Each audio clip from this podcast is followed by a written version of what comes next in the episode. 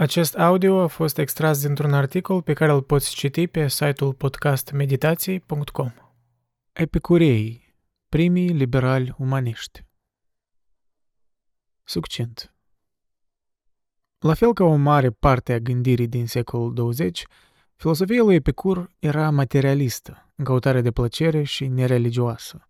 A fost prima filosofie de acest fel care a fost dezvoltată pe deplin din punct de vedere intelectual. Dintre filosofiile nou apărute în epoca elenistică, două s-au remarcat prin importanță și influență, epicureii și stoicii. Epicureismul a fost în mare parte creația unui singur gânditor, Epicur, fiind în opoziție cu stoicismul în Atena.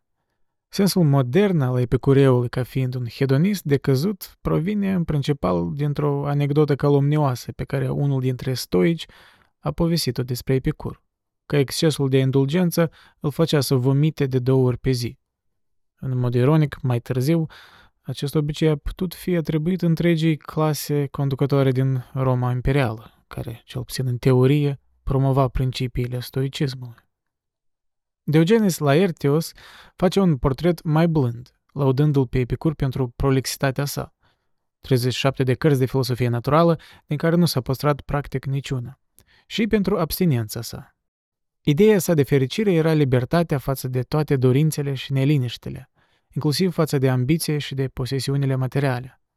El învăța că zeii trăiau în intervalele vaste dintre un număr infinit de lumi și nu erau interesați de viața oamenilor. Se spune că Epicur ar fi scris inițial peste 300 de lucrări pe diverse teme, dar marea majoritate a acestor scrieri s-au pierdut. Doar trei scrisori, scrisorile către Menoiceus, Pitocles și Herodot, și două colecții de citate, doctrinile principale și ziceri ale Vaticanului, au supraviețuit intacte, împreună cu câteva fragmente din alte scrieri. Cele mai multe cunoștințe despre învățăturile sale provin de la autori mai târzii, în special de la biograful Diogenes Laertius, de la poetul epicureu roman Lucrețiu și de la filosoful epicureu Philodemus, precum și cu relatări ostile, dar în mare parte exacte, ale filozofului peronist Sextus Empiricus și ale scepticului academic Cicero. Biografia și contextul istoric Epicur s-a născut pe insula Samos, având părinți atenieni, care au plecat acolo în calitate de coloniști militari.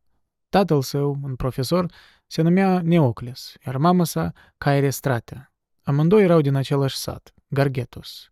Potrivit propriilor sale povestiri, Epicur a început studiul filosofiei la vârsta de 14 ani. Conform unei relatări, el s-a îndreptat spre filosofie atunci când profesorul său nu a putut explica conceptul de haos din Hesiod, un poet și filosof grec timpuriu care scrisese Teogonia, o genealogie a zeilor din meleagurile grecești. Se spune că primul său maestru ar fi fost platonicianul Pamphilus din Samos – dar mult mai semnificativă este relatarea potrivit căreia Epicur a fost timp de trei ani, în perioada anilor 327 și 324 înaintea ierei noastre, student în orașul ionic Teus, unde profesorul său a fost Nausifanes, un discipol al filosofului naturalist Democrit. Este posibil ca din această sursă să fi provenit teoria atomistă a lui Epicur, pe care a folosit-o nu ca mijloc de a studia fizica, ci ca bază pentru un sistem filosofic care urmărea în cele din urmă scopuri etice. La vârsta de 18 ani, Epicur a plecat la Atena pentru a efectua cei doi ani de pregătire militară necesari pentru obținerea cetățeniei ateniene. Este posibil ca, în timp ce se afla acolo, să îi fie auzit pe Xenocrates, al doilea în ordinea succesiunii după Platon, ca șef al Academiei sale, și pe Aristotel, care se afla atunci la Atena. Un an mai târziu, Epicur s-a reîntâlnit cu părinții săi la Colofon, unde au plecat ca exilați atunci când, la sfârșitul războiului Lamian, Atena a pierdut orașul Samos în fața macedonienilor. Pentru următorii 10 ani nu există practic nicio înregistrare. Pare probabil că Epicur a călătorit și a studiat și este rezonabil să presupunem că aceasta a fost perioada în care și-a dezvoltat viziunea filosofică și a confirmat-o în schimburile cu platonicienii și aristotelienii. O scrisoare de-a lui din Teus, adresată mamei sale, a fost păstrată de Diogene din Oenoanda. La vârsta de 32 de ani, Epicur a început să predea mai întâi la Mitilene și apoi la Lampsacus, perioadă care a durat între aproximativ 311 și 306 înaintea erei noastre. În afară de cei doi ani petrecuți în Atena, Epicur și-a petrecut primii 35 de ani din viață în Asia. Acest lucru nu trebuie să însemne, totuși, că a dezvoltat o aversiune față de cercurile literare din Atena. În schimb, legăturile sale asiatice, pe care a continuat să le cultive intens toată viața, inclusiv două sau trei călătorii efective în Asia Mică, par să se fie reflectat în principal în alegerea cuvintelor și a stilului său și, mai ales, în sfera ecumenică a filosofiei sale. Când Epicur și adepții săi au venit la Atena în 306, Epicur a cumpărat o casă și a înființat în grădină o școală, care a devenit cunoscută sub numele de Hokepos, grădină. În această perioadă, în Atena, viața culturală era dominată de Academia lui Platon și de liceul lui Aristotel, ambele trecute în mâinile succesorilor. Aceste școli îi atrageau atât pe cei mai buni studenți teoreticieni, cât și pe cei preocupați de aplicarea filosofiei în politică și în viața publică. Prin urmare, orice școală care spera să reziste în această perioadă trebuia să intre în rivalitate directă cu Academia și liceu, stabilindu-se, așa cum a făcut Stoa câțiva ani mai târziu, în orașul Atena. Idei centrale Eliberare de frică, viața privată și atomismul. Scopul filosofiei sale a fost, mai presus de toate, de a elibera oamenii de frică, nu doar de frică de moarte, ci și de frică de viață. Într-o epocă în care toate formele de viață publică erau imprevizibile și extrem de periculoase, Epicurul i-a învățat pe oameni să caute fericirea și împlinirea în viața lor privată. Trăiește ascuns era una dintre maximele sale. Acest lucru era complet în contradicție cu toate ideile de căutare a faimei și gloriei, sau chiar de dorință pentru ceva atât de aparent decent precum onoarea. Dar epicureismul a fost, într-o măsură neobișnuită, o filosofie complet elaborată, care a încercat să cuprindă toate aspectele existenței. A început cu o viziune asupra fizicii. În primul rând, Epicur a acceptat atomismul lui Democrit. El credea că tot ce exista în universul material erau atomii și spațiul, nimic altceva. Deoarece este imposibil ca atomii să ia naștere din nimic sau să dispară în nimic, ei sunt indestructibili și eterni. Totuși, mișcările lor sunt imprevizibile și nicio combinație pe care o formează nu durează. Din acest motiv, obiectele fizice, care sunt toate combinații de atomi, sunt efemere. Viața lor e o poveste de atomi care se adună și apoi, în cele din urmă, se dispersează din nou. Toate schimbările din univers constau fie în acest proces care se repetă la nesfârșit, fie în obiectele astfel formate. Epicur susținea că, la moarte, sufletul se dizolvă pur și simplu în particulele sale atomice constitutive. Mortalitatea umană și nepăsarea zeilor Noi înșine ne numărăm printre obiectele formate în acest fel. Un grup de atomi deosebit de fin se adună pentru a crea un corp și o minte sub forma unei singure entități, o ființă umană, a cărei dispersie este inevitabilă. Dar această dispersie nu este de temut. O astfel de disoluție a ființei umane înseamnă că entitatea care suntem încetează să mai existe atunci când murim și, prin urmare, nu există nimeni căruia să îi se întâmple să fie mort. Atât timp cât existăm, moartea nu este, iar când moartea este, noi nu suntem. Și nici nu există cineva căruia să îi se întâmple acele terori cu care atât de multe religii îi amenință pe oameni după moarte. Moartea nu este un eveniment al vieții. Moartea nu se trăiește, spune Epicur. Și oricine înțelege acest adevăr, în adâncul sufletului său este eliberat de frica de moarte. Teza lui fundamentală referitoare la moarte se găsește în scrisoarea către Menoiceus. Citez. Obișnuiește-te să consider că moartea este nimic în raport cu noi, deoarece orice bine și rău se află în senzație, iar moartea este privațiune de senzație. Așadar, moartea, lucrul cel mai înfricoșător, e nimic pentru noi, deoarece atunci când noi suntem, moartea nu e prezentă, iar atunci când moartea e prezentă, noi nu suntem. Prin urmare, ea nu există nici pentru vii, nici pentru morți, deoarece pentru primii ea nu este, iar ultimii nu mai sunt ei. Închid citatul. În ceea ce privește zeii, Epicur reușește să-i scoate din peisaj fără să le nege existența, ceea ce ar fi fost periculos pentru el în acele timpuri, spunând că ei sunt foarte, foarte departe și, fiind zei, nu doresc să se implice în dezordinea și agitația perpetuă a afacerilor umane.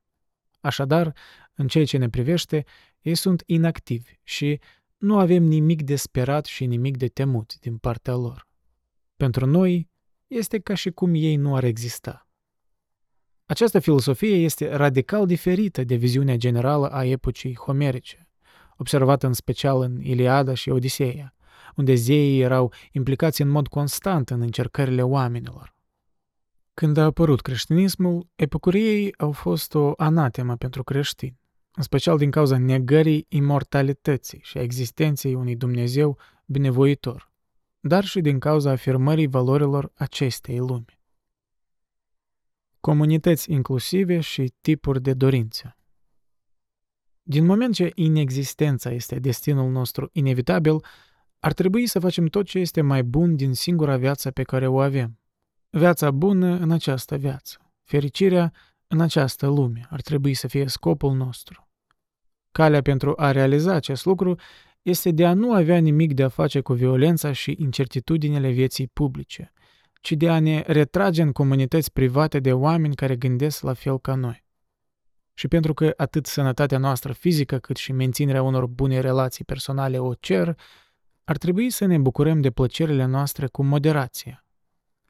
Comunitățile formate de epicurieni în acest scop erau, în principiu, deschise tuturor, inclusiv femeilor și sclavilor.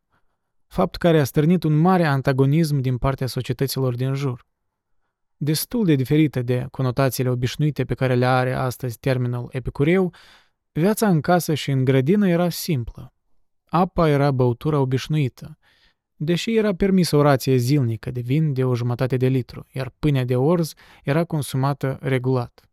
În timpul unei foamete, Epicur și-a salvat elevii împărțind zilnic câteva boabe de fasole numerotate.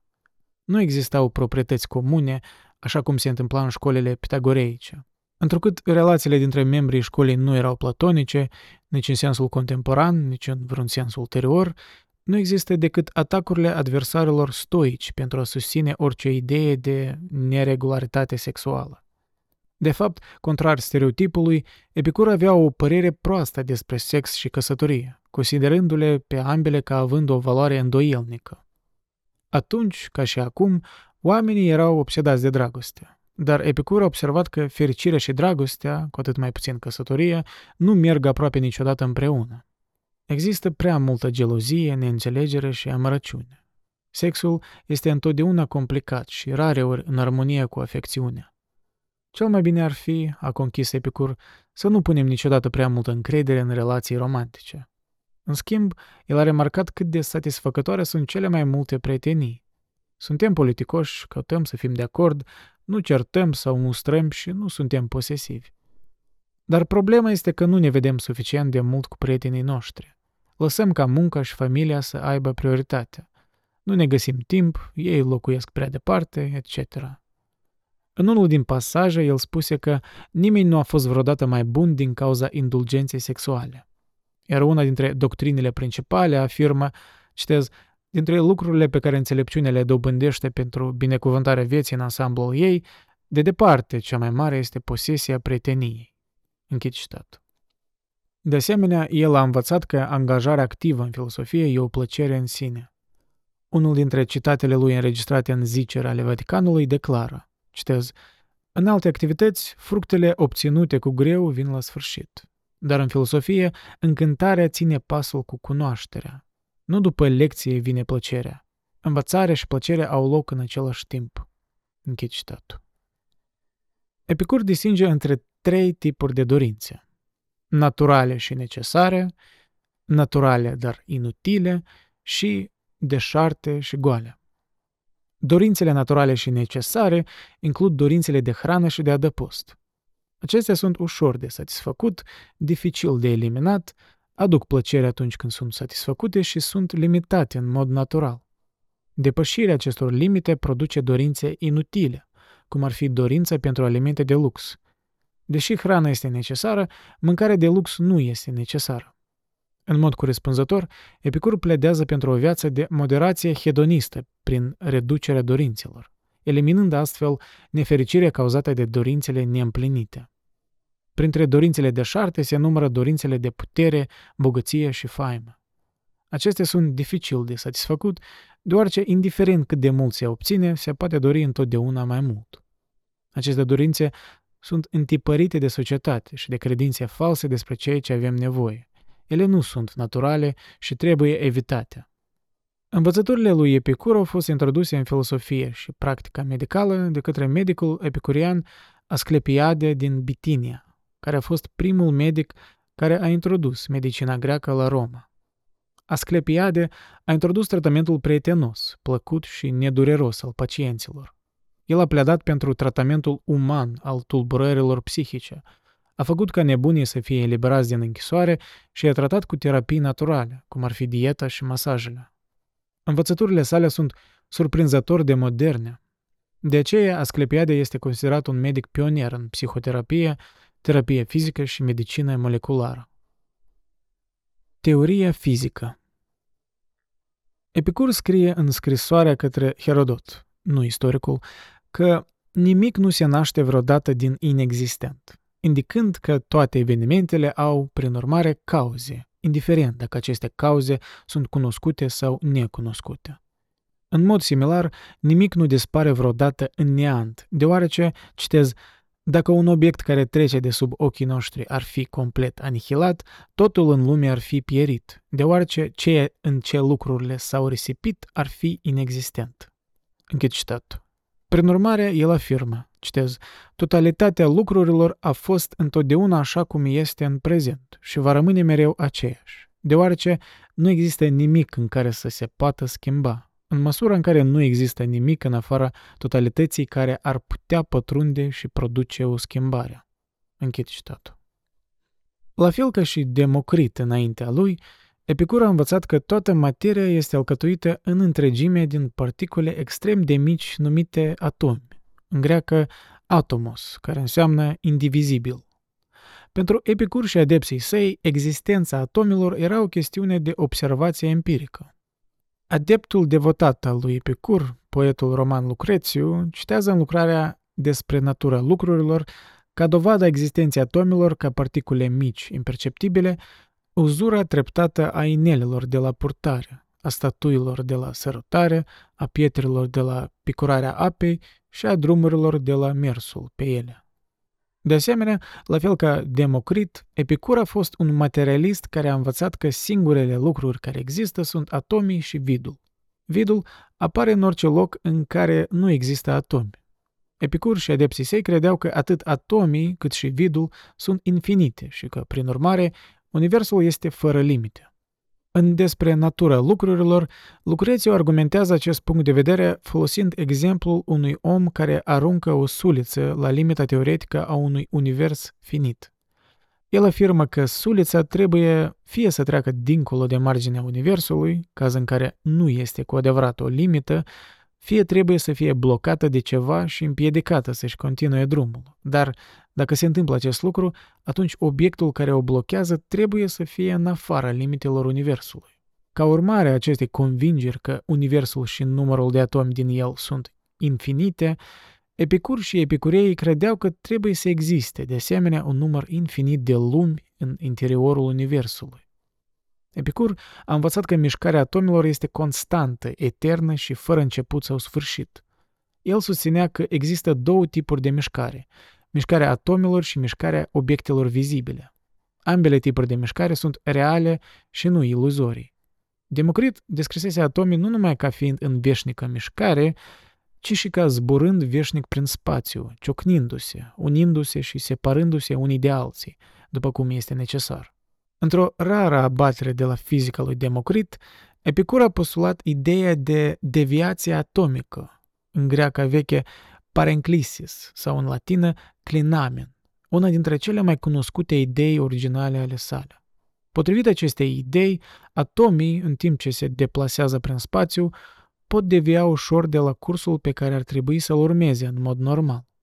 Motivul pentru care Epicur a introdus această doctrină a fost acela că a dorit să păstreze conceptele de liber arbitru și responsabilitate etică, menținând în același timp modelul fizic determinist al atomismului. Lucrețiu o descrie, spunând, citez, această ușoară deviere a corpurilor primare în momente și locuri nedeterminate este cea care împiedică mintea ca atare să simtă o constrângere interioară în a face tot ceea ce face și să fie forțată să îndure și să sufere ca un captiv în lanțuri. Închid citatul. Epicur a fost primul care a afirmat libertatea umană ca rezultat al indeterminismului fundamental din mișcarea atomilor. Acest lucru i-a făcut pe unii filosofi să creadă că, pentru Epicur, liberul arbitru era cauzat direct de întâmplare. În Despre natura lucrurilor, Lucrețiu pare să sugereze acest fapt în cel mai cunoscut pasaj despre poziția lui Epicur. Cu toate acestea, în scrisoarea către Menoiceus, Epicurul urmează pe Aristotel și identifică în mod clar trei cauze posibile. Unele lucruri se întâmplă din necesitate, altele din întâmplare altele prin propria noastră acțiune. Aristotel spunea că unele lucruri depind de noi. F. Hammond. Epicur a fost de acord și a spus că de aceste ultime lucruri se leagă în mod natural lauda și vină. Pentru Epicur, deviația atomilor a învins pur și simplu determinismul pentru a lăsa loc agenției autonome. Psihologia și etica Oricând și oriunde, spuse Epicur, să te însoțească împătritul leac, tetrafarmacos. Zeul nu are nimic de temut. Moartea nu are nimic îngrijorător. Binele este ușor de obținut, iar teribilul este ușor de îndurat. După ce a stabilit bazele fizice ale lumii, Epicur trece la explicarea naturii sufletului. Aceasta este, cel puțin, ordinea în care Lucrețiu prezintă lucrurile. Desigur, și acesta este alcătuit din atomi. În primul rând, nu există nimic care să nu fie alcătuit din atom și vid. Calitățile secundare sunt simple accidente ale aranjamentului atomilor, iar în al doilea rând, o entitate lipsită de corp nu ar putea nici să acționeze asupra corpurilor, nici să fie mișcată de acestea, așa cum se vede că face sufletul. De exemplu, este conștient de ceea ce se întâmplă cu corpul și inițiază mișcarea fizică. Epicur susține că atomii sufletului sunt deosebit de fini și sunt distribuiți în tot corpul, iar prin intermediul lor avem senzații, aisteseis, și experiența durerii și a plăcerii, pe care Epicur le numește pate, un term folosit de Aristotel și de alții pentru a semnifica emoțiile. Corpul fără atomii sufletului este inconștient și inert, iar atunci când atomii corpului sunt dezorganizați, astfel încât acesta nu mai poate susține viața conștientă, Atomii sufletului sunt împrăștiați și nu mai păstrează capacitatea de a avea senzații. Există, de asemenea, o parte a sufletului uman care este concentrată în piept și care este sediul funcțiilor intelectuale superioare. Distinția este importantă, deoarece în partea rațională intră eroarea de judecată. Senzația, ca durerea și plăcerea, este incorrigibilă doar pentru că este o funcție a părții neraționale care nu modifică o percepție prin adăugarea unei opinii sau a unei credințe. Natura corporală a sufletului are două consecințe cruciale pentru epicureism. În primul rând, ea stă la baza demonstrației lui Epicur că sufletul nu supraviețuiește morții trupului. Textura sufletului este prea delicată pentru a exista independent de corpul care îl conține și, în orice caz, legătura cu corpul este necesară pentru ca senzația să se producă. De aici rezultă că nu poate exista nicio pedeapsă după moarte și nici regrete pentru viața pierdută. În al doilea rând, sufletul este receptiv la impresiile fizice, fie că este vorba de cele care sosesc din exterior sub formă de simulacre, fie că este vorba de cele care provin din mișcările interne ale corpului. Niciun fenomen nu este pur mental, în sensul de a fi stări neînsuflețite sau obiecte de conștiință pură concepute ca fiind separate de întrupare. În acest sens, am putea spune că Epicur era anti-Descartes înainte ca Descartes să existe. În consecință, senzațiile elementare de plăcere și durere, mai degrabă decât principiile morale abstracte sau conceptele de bunătate sau răutate, sunt ghidurile fundamentale pentru ceea ce este bun și rău deoarece toate creaturile sensibile sunt în mod natural atrase de una și respinse de cealaltă. Funcția minții umane, acea parte a sufletului care se află în pieptul nostru, nu este de a căuta lucruri superioare, ci de a maximiza plăcerea și de a minimiza durerea. Acesta este întregul său obiectiv. Riscul, unul substanțial, este că poate calcula greșit, deoarece este supusă unor credințe false și unor erori în procesele cognitive. Spre deosebire de alte școli elenistice, cum ar fi cele ale lui Aristotel și ale stoicilor, epicureii nu erau foarte interesați de logica formală, dar cu siguranță aveau nevoie de o teorie a formării convingerilor. În ceea ce privește conținutul ideatic al gândirii, adică gândirea a ceva, Epicur a propus o ipoteză radicală reductivă, așa cum senzațiile apar ca urmare a unor pelicule subțiri emise de obiecte care pătrund în organul de simț corespunzător, tot așa și unele dintre aceste simulacre sunt suficient de fine pentru a pătrunde direct în minte, situată în piept, și așa ne imaginăm astfel de obiecte, de exemplu, zeii. Acest proces este invocat pentru a explica nu numai imaginile din vis, ci și multe tipuri de impresii mentale. Imaginația unui lucru nu este așadar altceva decât selectarea simulacrelor care au fost emise de acesta și care pot dăinui dincolo de viața lucrului însuși. De aceea ne putem imagina oamenii morți, spre exemplu.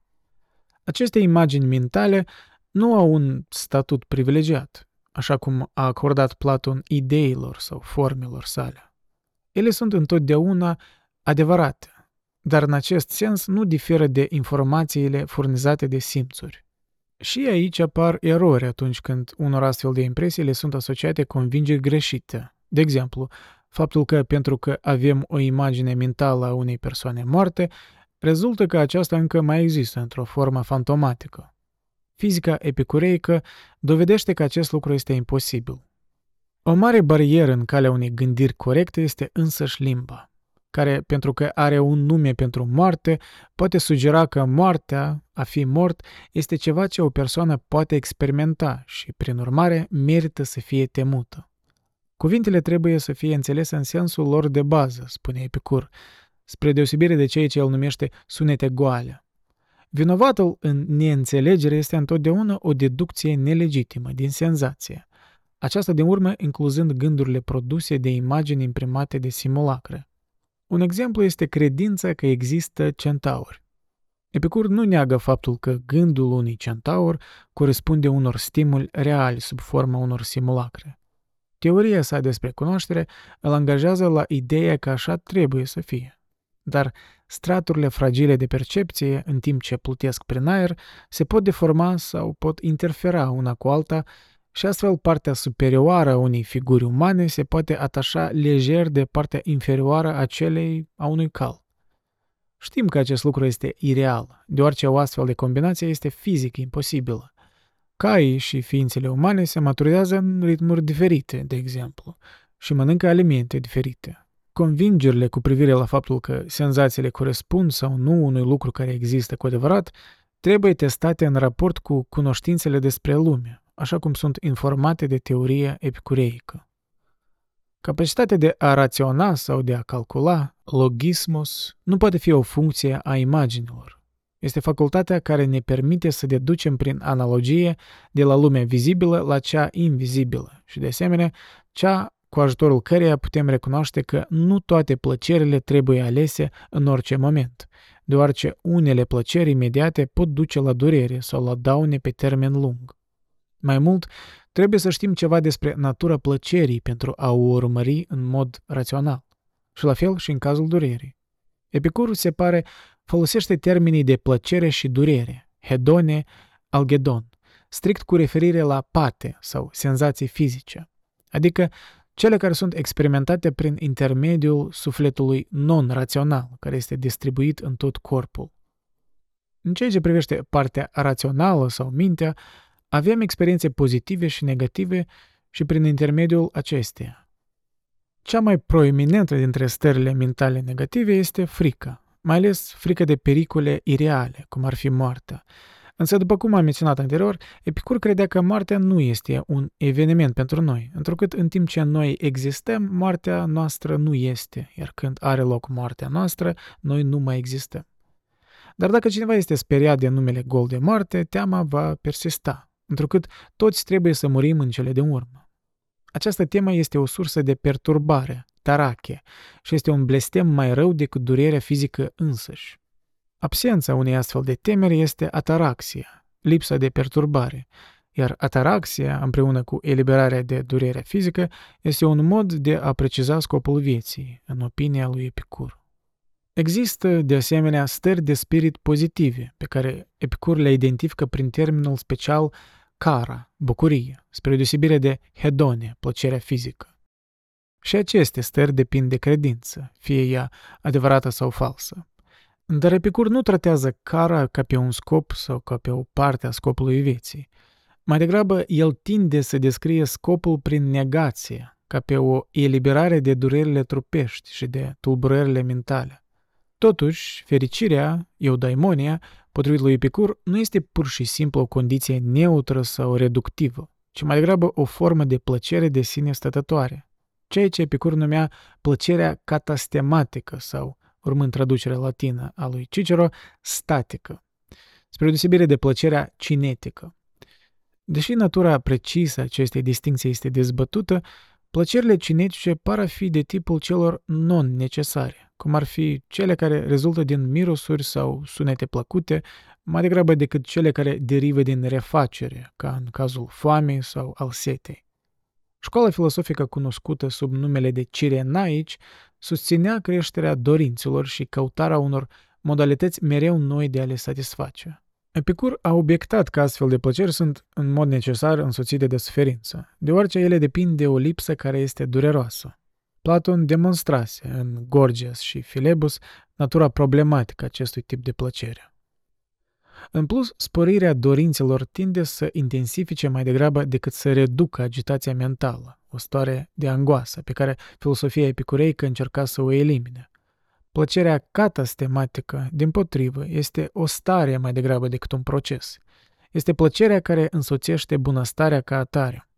Cirenaicii și alții, precum Cicero, susțineau la rândul lor că această stare nu este plăcută, ci mai degrabă neutră, nici plăcută, nici dureroasă. Deși ființele umane, ca orice altceva, sunt compuse din atomi care se mișcă în conformitate cu legile lor fixe, acțiunile noastre nu sunt în întregime predeterminate. În loc să întreținem o astfel de doctrină paralizantă, spune Epicur, ar fi mai bine să credem în vechile mituri, cu toate perversitățile lor. Ceea ce ne permite să ne smulgem libertatea dintr-un univers mecanic este existența unui anumit hazard în mișcarea atomilor, care ia forma unei mici deviații în cursul lor de înaintare. Dovezile pentru această doctrină provin în principal din surse ulterioare, inclusiv din Lucrețiu și Cicero. Nu este foarte clar cum operează această deviere. Poate implica un unghi mic de deviere de la traiectoria inițială sau o ușoară deplasare laterală, fără schimbare de direcție. Ideea unei astfel de viraje minuscule, despre care se spune că nu se produce într-un moment sau loc determinat, este mai puțin ciudată în epoca modernă a fizicii cuantice decât era pe vremea lui Epicur și a dat naștere unor critici bajocoritoare. Mai problematic în prezent este modul în care virajul ar putea explica libertatea voinței, dacă într-adevăr ideea de voință a lui Epicur era asemănătoare cu a noastră. În orice caz, aceasta a introdus o nedeterminare a un univers, iar dacă atomii sufletului, datorită fineței lor, erau mai sensibili la efectele unor astfel de abateri decât materia mai obișnuită, deviația ar putea reprezenta cel puțin o breșă în orice predestinare strictă a comportamentului uman. Potrivit lui Lucrețiu, deviația a fost folosită și pentru a rezolva o problemă cosmologică. Dacă la un moment inițial toți atomii se mișcau uniform într-o singură direcție, spre exemplu în jos, cu aceeași viteză, este imposibil de conceput cum ar fi putut începe procesul de coliziuni atomice decât printr-un astfel de dispozitiv. Aceasta pare o idee curioasă. Având în vedere că timpul, ca și spațiul, era infinit conform lui Epicur, acesta nu trebuie să fie imaginat un timp anterior coliziunilor. Doar este posibil ca în tendința atomilor de a ieși din coliziuni într-o direcție preferată să ducă în timp la regiuni locale de mișcare paralelă, iar deviația ar putea servi la reintroducerea contactului între ele. În orice caz, este posibil ca Epicur să se fi gândit la atomii care se mișcă într-o direcție uniformă și nu în direcții diverse, ca la opoziție implicită pentru teoria fizică. Astfel, e posibil ca el să fi simțit nevoie de a explica cum ar fi putut apărea diversitatea mișcărilor atomilor. Dar cu scopul de a reveni la ceva mai simplu de înțeles, uh, o să vă explic un exemplu al unei dileme care a apărut în urma filosofiei lui Epicur. Extra. Paradoxul epicurean. Paradoxul epicurean sau ghicitoarea lui Epicur sau trilema lui Epicur este o versiune a problemei răului. Lactantius, un apologet creștin, atribuie această trilemă lui Epicur în De Iradei. Citez, Dumnezeu, spune el, adică Epicur, fie că dorește să înlăture relele și nu poate, fie că poate, dar nu vrea, fie că nu vrea și nu poate, fie că vrea și poate. Dacă vrea și nu poate, este slab, ceea ce nu este în conformitate cu caracterul lui Dumnezeu. Dacă poate și nu vrea, este invidios, ceea ce este la fel de diferit de Dumnezeu. Dacă nu vrea și nici nu poate, este invidios și slab și, prin urmare, nu este Dumnezeu. Dacă vrea și poate, ceea ce este potrivit numai pentru Dumnezeu, atunci din ce sursă sunt relele? Sau de ce nu le înlătură El? Închid citatul. În dialoguri despre religia naturală, scris în 1779, David Hume atribuie de asemenea acest argument lui Epicur. Citez, Vechile întrebări ale lui Epicur sunt încă fără răspuns. Este el dispus să împiedice răul, dar nu poate? Atunci e neputencios. Este el capabil, dar nu vrea? Atunci este răuvoitor. Este el atât capabil cât și dispus? De unde vine atunci răul? Închid citatul. Curios e faptul că nicio scriere existentă a lui Epicur nu conține acest argument. Cu toate acestea, marea majoritate a scrierilor lui Epicur s-au pierdut și este posibil ca o formă a acestui argument să se fi găsit în tratatul său pierdut despre zei, pe care Diogenes Laertius îl descrie ca fiind una dintre cele mai mari lucrări ale sale. Dacă Epicur a formulat într-adevăr o formă a acestui argument, acesta nu ar fi fost un argument împotriva existenței zeilor, ci mai degrabă un argument împotriva providenței divine. Scrierile existente ale lui Epicur demonstrează că el chiar credea în existența zeilor. Mai mult, religia era o parte atât de integrantă a vieții cotidiene în Grecia la începutul perioadei elenistice, încât este îndoielnic că cineva din acea perioadă ar fi putut fi ateu în sensul modern al cuvântului. În schimb, cuvântul grecesc ateos, care înseamnă fără zeu, era folosit ca un termen de abuz, nu ca o încercare de a descrie credințele unei persoane. Teoria socială și politică Deși principala sursă a opiniilor lui Epicur cu privire la evoluția societății umane este poemul lui Lucrețiu, nu există nicio îndoială că Lucrețiu a urmat, în mare parte, ideile fondatorului însuși, așa cum sunt consemnate în lucrarea lui Epicur despre natură și în alte tratate. La început, ființele umane erau solitare, se reproduceau la întâmplare, nu puteau comunica verbal, nu aveau instituții sociale și supraviețuiau pentru că erau mai rezistente din punct de vedere fizic decât descendenții lor moderni. Cu timpul, rasa s-a îmblânzit, datorită în parte descoperirii focului, în parte și apariției familiei și sentimentelor mai blânde față de soți și urmași la care familia a dat naștere. În acest stadiu, ființele umane au fost în măsură să se unească pentru a se apăra de pericolele naturale, cum ar fi fiarele sălbatice, și au dezvoltat diferite tipuri de abilități tehnice, cum ar fi agricultura și construcția de case, precum și limbajul.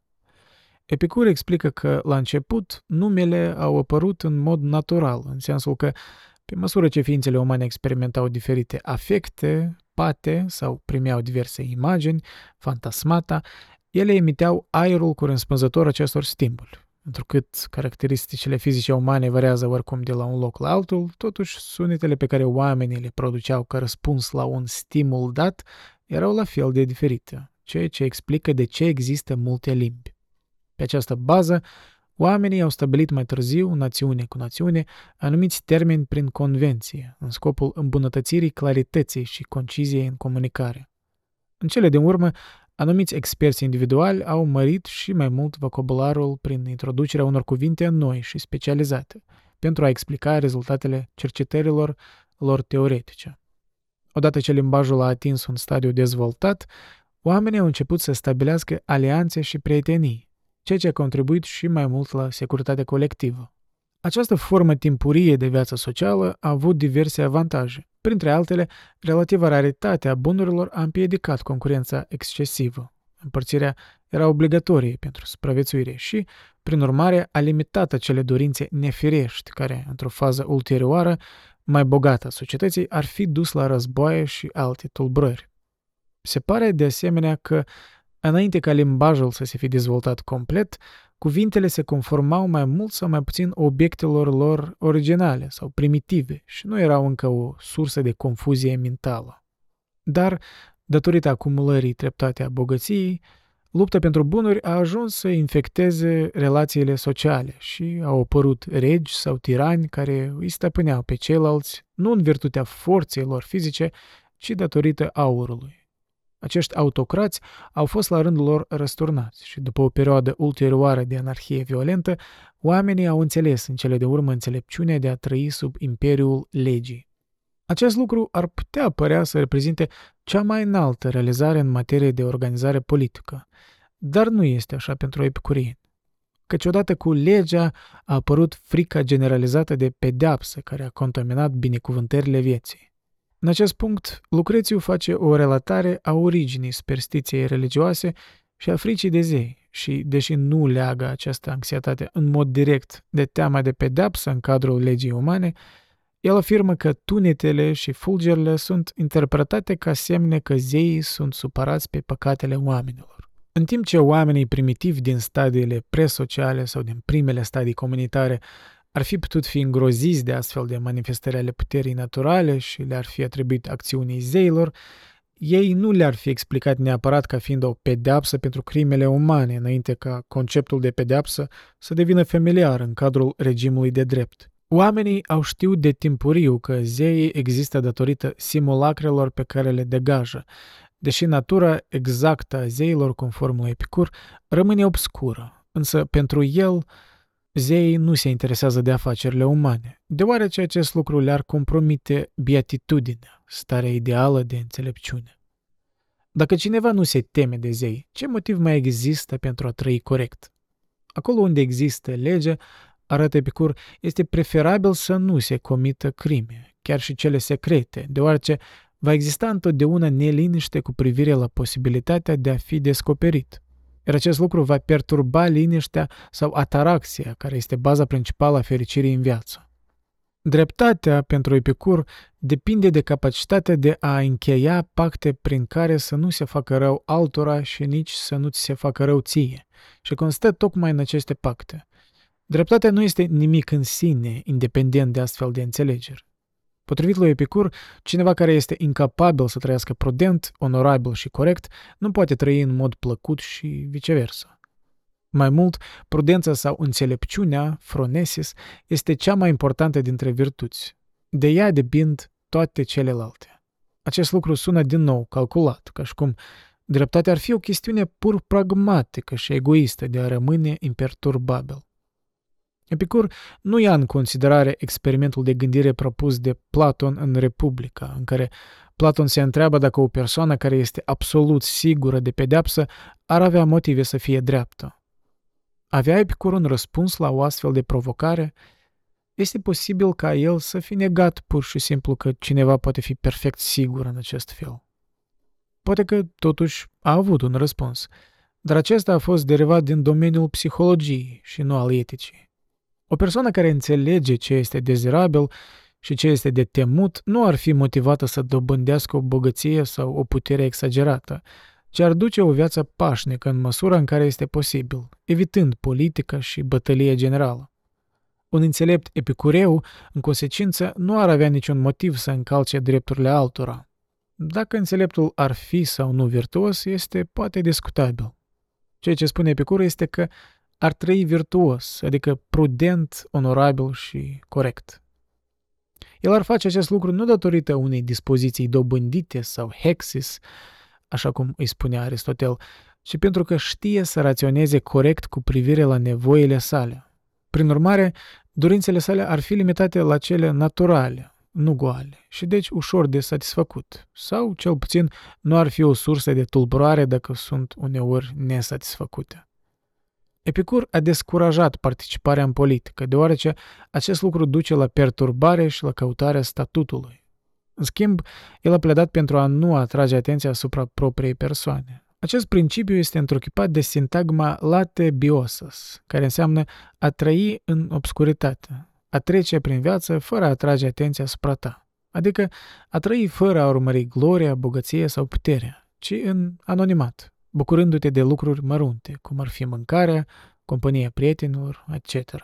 Plutarh a dezvoltat această temă în eseul său Este corectă zicala a trăi în obscuritate? Rolul prieteniei Epicur a acordat o valoare extrem de mare prieteniei sau iubirii, filia. În acest sens s-a păstrat o zicală cu un aer neobișnuit de poetic pentru Epicur. Prietenia merge dansând în jurul lumii, anunțându-ne pe toți să ne trezim la fericire. Epicur susținea că un om înțelept ar simți tortura unui prieten nu mai puțin decât propria sa tortură și ar muri pentru un prieten mai degrabă decât să-l tradeze, căci altfel propria viață ar fi zăpăcită.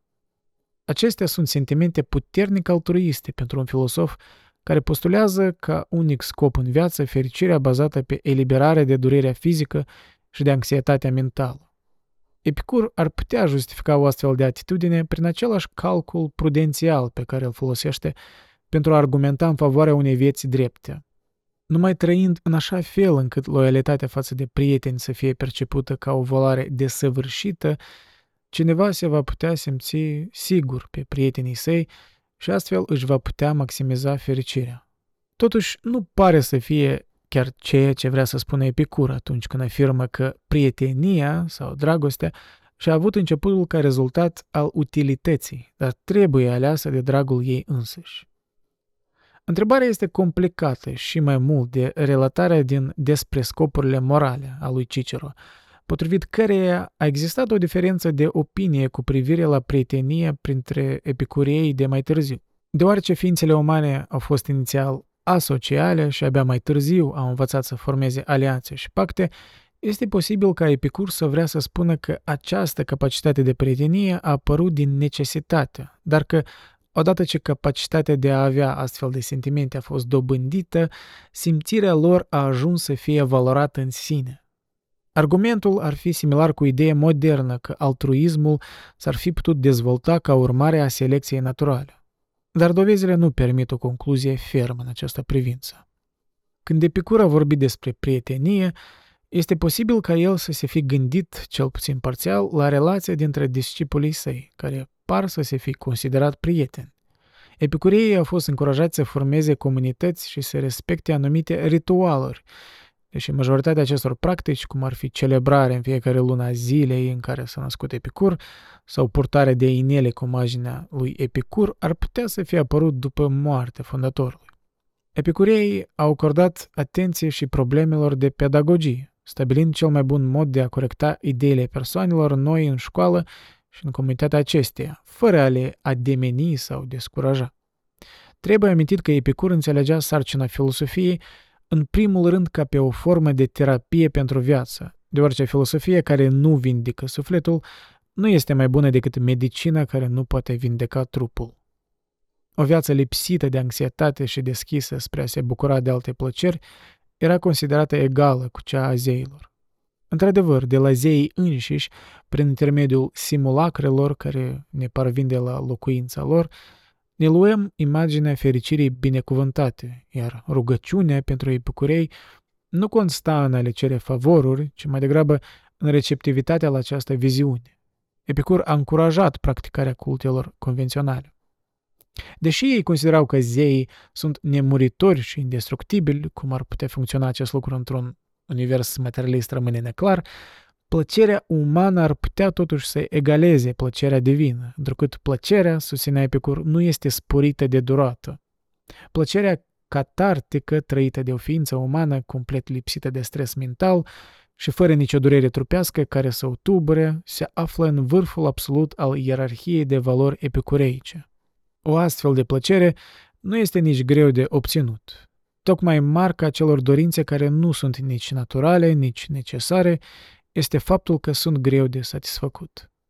Epicur era renumit pentru faptul că se mulțumea cu puțin, deoarece într-o astfel de dietă o mică delicatesă este la fel de bună ca un banchet bogat. În plus, este mai ușor să se ajungă la autosuficiență, iar cel mai mare beneficiu al autosuficienței este libertatea, în cuvintele lui Epicur. Roadele umanismului Ceea ce ne frapează acum în legătură cu epicureismul este cât de asemănător este cu umanismul științific și liberal al secolului al XX-lea. A fost prima versiune bine gândită a unei atitudini față de viață care a fost larg împrăștiată în epoca noastră. Cea mai dramatică și mai citită articulare a fost realizată într-un lung poem scris în limba latină în secolul I înaintea erei noastre, despre natura lucrurilor, de rerum natura, de Lucrețiu. Aceasta este una dintre capodoperele supreme ale literaturii latine, iar scopul său a fost acela de a importa epicureismul în cultura romană. Poetul pare să fi căutat oarecum cu disperare salvarea în filosofie pe care a îmbrățișat-o cu atâta pasiune, deoarece el însuși a fost supus intermitent unor terori de nebunie și a murit în cele din urmă prin sinucidere. Poate pentru că doctrinele epicureismului au fost într-o măsură atât de neobișnuită, creația unui singur gânditor, epicureismul a rămas surprinzător de neschimbat de-a lungul istoriei sale îndelungate. În Evul Mediu a fost denunțat de creștini ca fiind antichrist, iar apoi aproape că a dispărut din circulație, dar a fost redescoperit în secolele al XVI-lea și al XVII-lea și a avut o influență semnificativă asupra începuturilor științei moderne și ale umanismului. Totuși, de ce ar trebui să-l citim acum? Răspunsul e sugerat pe dosul cărții Epicur și epicurismul antic, prin cuvintele pertinente ale traducătorului Andrei Cornea. Mai este oare relevant Epicur pentru omul modern? Mesajul său mai poate spune azi ceva omul interesat de cunoaștere, etică și cultură, dar aflat în afara unei sfere înguste de specialiști și iubitori ai antichității? Cred că avem câteva motive esențiale pentru a răspunde afirmativ. Mai întâi, sunt șanse bune ca a sa combinație înțeleaptă de hedonism și ascetism să aibă, dacă e cunoscută și înțeleasă bine, un ecou la omul modern. El ne arată că putem fi fericiți, trăind plăcut și totodată înțelept și drept, protejați astfel de excese care conduc inevitabil la suferințe. Apoi, Epicur ne învață să fim autonomi și ne asigură că putem să ne alegem viața în chip optim, Există libertate și putem fi oameni liberi aproape în orice condiții și oricum ar cădea sorții. În al treilea rând, filozoful grădinii ne mai reamintește un lucru de preț pe care aproape că l-am uitat, dominați cum suntem de universală indiferență, prietenie. Lecția fundamentală a filozofiei grecești este că, departe de a fi un moft academic și o trăsnaie teoretică mai mult sau mai puțin subtilă, Filozofia reprezintă alegerea unui mod de viață optim și coerent. Filozofia antică e așadar un fel de soul building, iar nuanța aparte pe care o adaugă Epicur acestei învățături e următoarea. Nu vă crispați, separându-vă cu aroganță de orice este comun. În plus, purtați-vă grijuliu și omenește deopotrivă cu cei din jur și cu voi înșivă și nu uitați, mai și râdeți. E mult, e puțin, e nimic, e esențial, cititorul să decidă.